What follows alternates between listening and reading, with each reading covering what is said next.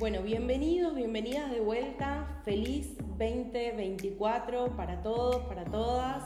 Eh, gracias por sumarse y estar una vez más del otro lado.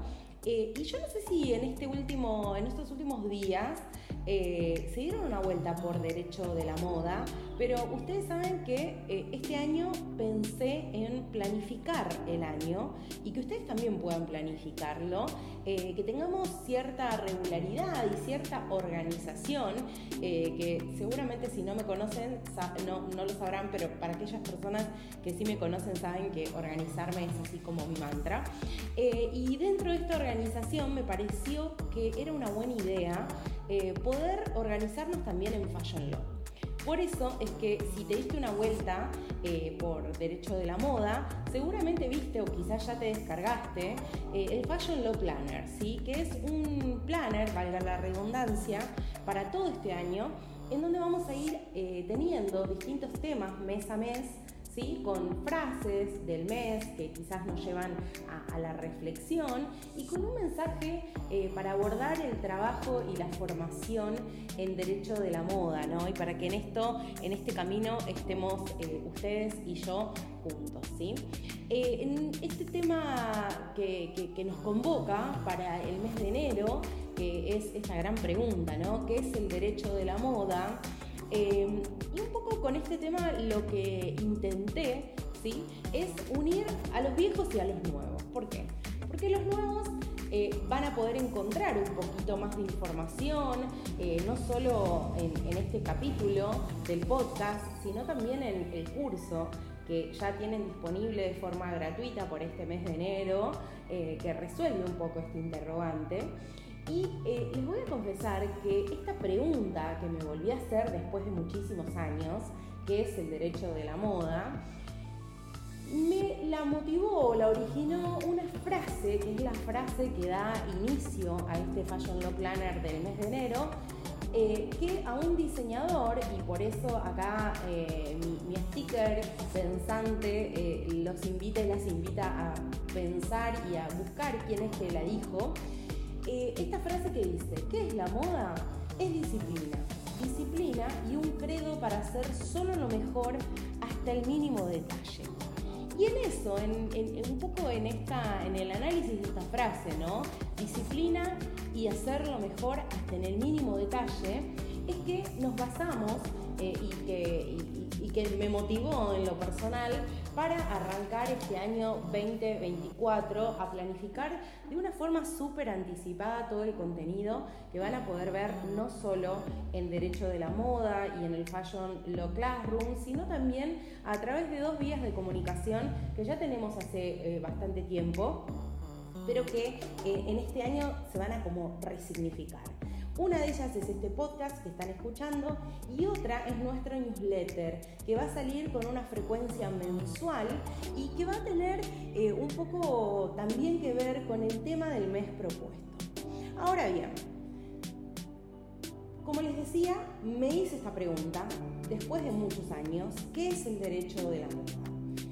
Cuando pensaba, después de tantos años de, trabajar eh, de forma profesional, de asesorar clientes, emprendedores, empresas, eh, y también después de tantos años en los cuales vengo participando de forma activa, eh, brindando capacitaciones y formación, no solo en grado, sino también en posgrado y en mi escuela, que ya tiene varios años en, el mercado, pensé, ¿cómo pienso yo después de todo este camino y después de todo este recorrido?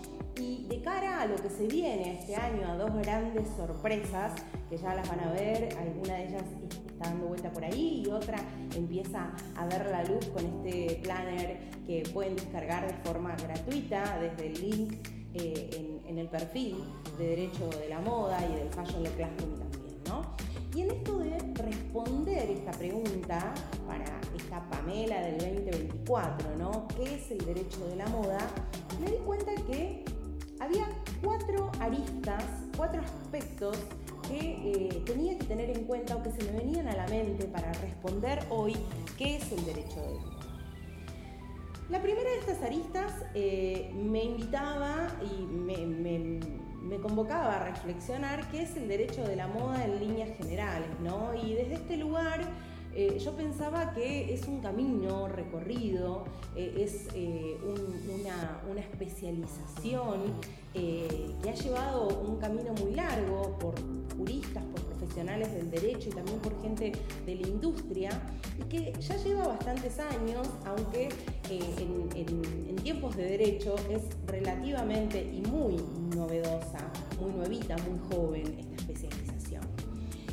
Para el derecho pensaba también, y en esta, en esta segunda arista, ¿no? que, que, mi reflexión hacia esta pregunta, que es el derecho de la moda, se me venía a la mente, y en esta segunda arista, eh, y pensando que es el derecho de la moda para el derecho, yo acá creo que el derecho de la moda es eh, una oportunidad. Y una oportunidad no solo para formar parte de eh, una especialización nueva, para construir eh, en comunidad algo que eh, tiene algunas bases, pero que necesita un montón de crecimiento y en este montón de crecimiento lo que más se necesitan son distintas voces de distintos abogados, de distintas abogadas, de distintas especializaciones, de distintas aristas, mismo dentro de las mismas aristas, de distintas miradas, ¿no? Mirada eh, quizás desde una formación del derecho privado, otra mirada tan necesaria desde el derecho público. Y en esto, eh, ver que eh, para el derecho, el derecho de la moda, es un camino, es una oportunidad, es un recorrido y es nacimiento, si se quiere, ¿no? Este nacimiento que ya se produjo hace bastantes años, eh, los que saben, yo hace 12 años, este año voy a cumplir 12 años, trabajando de manera ininterrumpida en, en, la especialización, pero es un nacimiento, ¿sí? Porque estamos todavía eh, ya con un, bagaje a cuesta, pero todavía eh, frente a una especialización relativamente novedosa, como te decía, en los tiempos del derecho. Ahora, dentro de esta tercera visión de las cuatro que te proponía al comienzo de este capítulo, de este episodio, me preguntaba también qué es el derecho de la moda para la industria. Y acá hay como una gran coincidencia, porque creo que también para la industria el derecho de la moda es oportunidad. Y es oportunidad no solo de revisar algunas cuestiones eh, que venían llevándose a cabo de una forma eh, casi sistemática, casi, les diría, eh, sin demasiada, demasiada planificación, es una oportunidad para empezar a planificar es una oportunidad para ordenar, es una oportunidad para entender al derecho como una herramienta de crecimiento y como una herramienta de competitividad. ¿sí? Eh, en el derecho de la moda los abogados eh, salimos de este rol de abogados o abogadas que, eh, bueno, aparecemos cuando hay conflicto, para ser profesionales que acompañan a sus clientes no solo en la construcción de bases sólidas, de eh, sus empresas, de sus emprendimientos, de sus marcas, sino también que los ayudan y les permiten ir creciendo y haciendo que el proyecto también crezca en función a una planificación jurídica eficiente eh, que eh, entendida desde oportunidad y entendida desde abogado o abogada socio ¿sí? jurídico del emprendimiento de la empresa, importa sin lugar a dudas eh, la, posibilidad y la oportunidad de crecer, de crecer, de expandirse y de hacer negocios sobre estas bases sólidas eh, de las cuales te hablaba hace unos minutos atrás. El cuarto y último abordaje, y un poco revisando después de estos 12 años de camino recorrido, eh, se me vino a la mente en un punto me puse a reflexionar sobre qué era el derecho de la moda para mí, ¿sí? qué es el derecho de la moda para mí. Y realmente para mí fue no solo la, la posibilidad de reinventarme como, como, abogada, sino también la posibilidad de eh, celebrar, les diría, una de las conjunciones o un matrimonio del más longevo que tuve en mi vida, si se me permite el chiste. Porque la realidad es que eh, desde lo personal siempre tuve eh, una, fascinación por la industria de la moda, una fascinación por el diseño, una, fascinación que la tengo al día de hoy por, los procesos creativos, por ayudar a los, a los creativos eh, no solo a proteger su creatividad, sino también ayudarlos a hacer crecer sus negocios. Y desde este lugar, eh, para mí el derecho de la moda eh, significó eso, la posibilidad de reinventarme eh, desde lo jurídico, en donde yo siempre supe que, quería ser abogada, por más de que en algún punto la tecnología estuvo ahí coqueteándome de una forma muy fuerte, pero siempre supe que quería ser abogada, siempre supe que la creatividad estaba ahí presente, por eso mi especialización de base que es la propiedad intelectual, porque, por, esta fascinación en todo lo que, lo que te contaba, ¿no?